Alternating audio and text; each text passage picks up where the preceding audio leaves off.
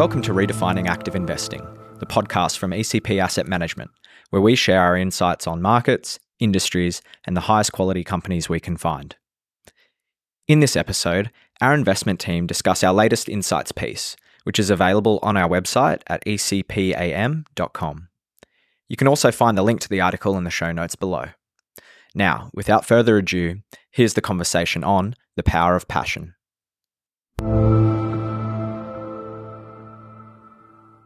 I'm Damon Callaghan, and with me is Justin Warton, Senior Member of ECP's Investment Committee, who recently wrote a fascinating article about companies protecting the loyalty of passionate customers and how important that is in driving long term value. Justin, at ECP, we spend a lot of time looking for businesses with sustainable competitive advantages. You recently published an article talking about a relatively unappreciated area of potential competitive moat. Can you tell us what that was about?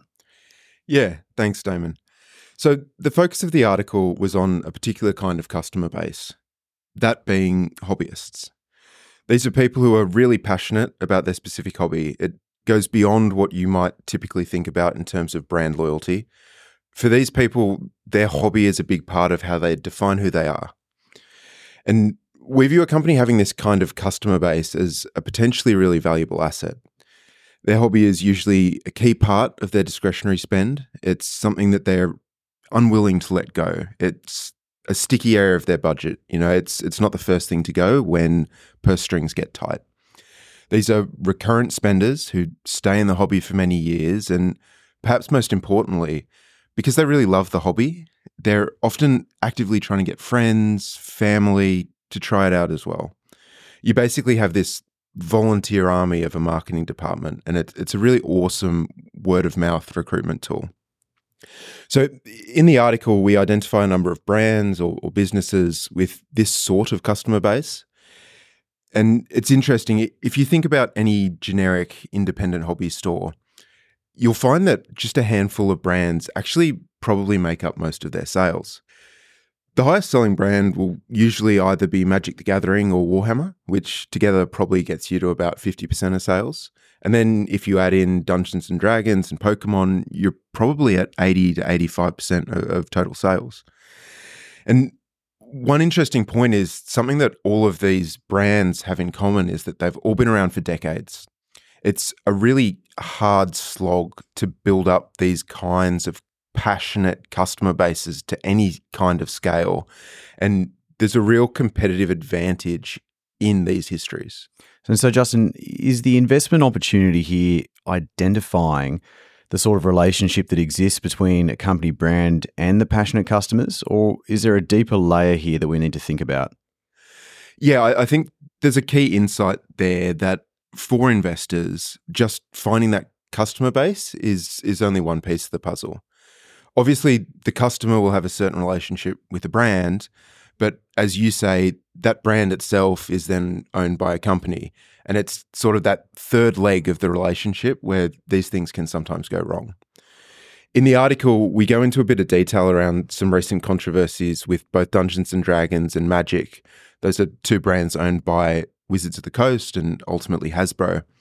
But the key point is that there's often some level of conflicting motivation for these corporates between maximizing T0 monetization or, monetization today and maximizing long term value capture and creation.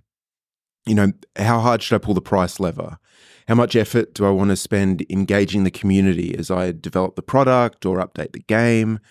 How much stock do I put in what they say that they want versus what it's easy for me to charge for? These are really important questions because there's a bunch of examples over time where if you get it wrong, you can lose big groups of these valuable customers for good. And so, to this end, your article identified Games Workshop as a business doing this the right way. Can, can you just walk us through that? Yeah. So, for listener context, Games Workshop are the corporate owners of the Warhammer brand, which is a tabletop game where players will each control an army of little miniature models that they build and paint themselves. And then essentially they fight the army of other players. Games Workshop certainly isn't a business that has done this the right way forever. Uh, there was something of a lost decade from around 2005 where the business basically didn't grow. They turned off a lot of customers. They lost a lot of customers. But there was a big management change in 2016, which involved a new CEO being appointed, and the company's strategy has evolved significantly since then.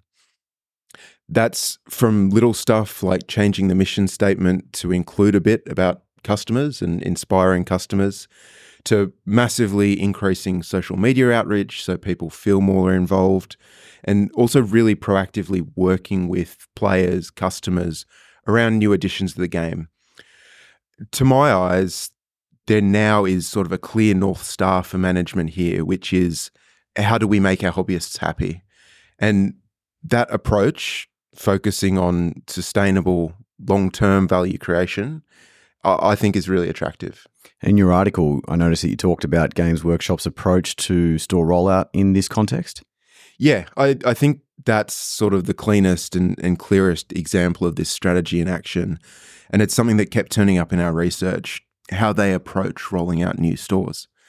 So, Games Workshop sell products through three channels they sell online, they sell through company owned re- physical stores, and they also sell through independent trade partners. What we found was that in underpenetrated markets like North America, when they open up a new company store, not only does it itself generate revenue, but within a year, the trade accounts that would be in that catchment area also actually see a boost to their own sales. It's sort of a reverse cannibalization effect. And the reason for it is how important store managers are to the business model. So, store managers at Games Workshop are themselves pretty passionate Warhammer hobbyists, and they and their store act as really important community builders in the local market. They get people more engaged, they bring more people into the hobby, and that community building effect also benefits trade partners. Customers might go into the Games Workshop store to play in a tournament or to play with their mates, but they might actually spend their money at their trade store that's down the street from their house. So that leads to this reverse cannibalization, which we think is a real testament to the value of the franchise. But it's also something that for most businesses would be assigned to start rolling out as many stores as possible as quickly as possible. What Games Workshop have done is take a much more patient approach.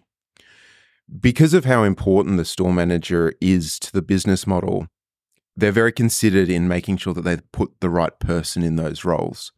So they don't want to open up a store with the wrong fit and risk, in effect, poisoning the pool of that local market. There's a clear sacrifice of near term sales to build out this customer base the right way for maximizing value creation over time. We find that long term perspective especially when combined with what is a really valuable asset in the Warhammer IP, a really attractive investment opportunity. If you enjoyed this episode of Redefining Active Investing, please don't forget to follow us on Spotify, Apple Podcasts, or wherever you get your podcasts. And please remember to read the disclaimer in the show notes. If you would like to learn more about ECP Asset Management and the way we think about investing, please visit our website at ecpam.com, subscribe to our blog, or follow us on LinkedIn.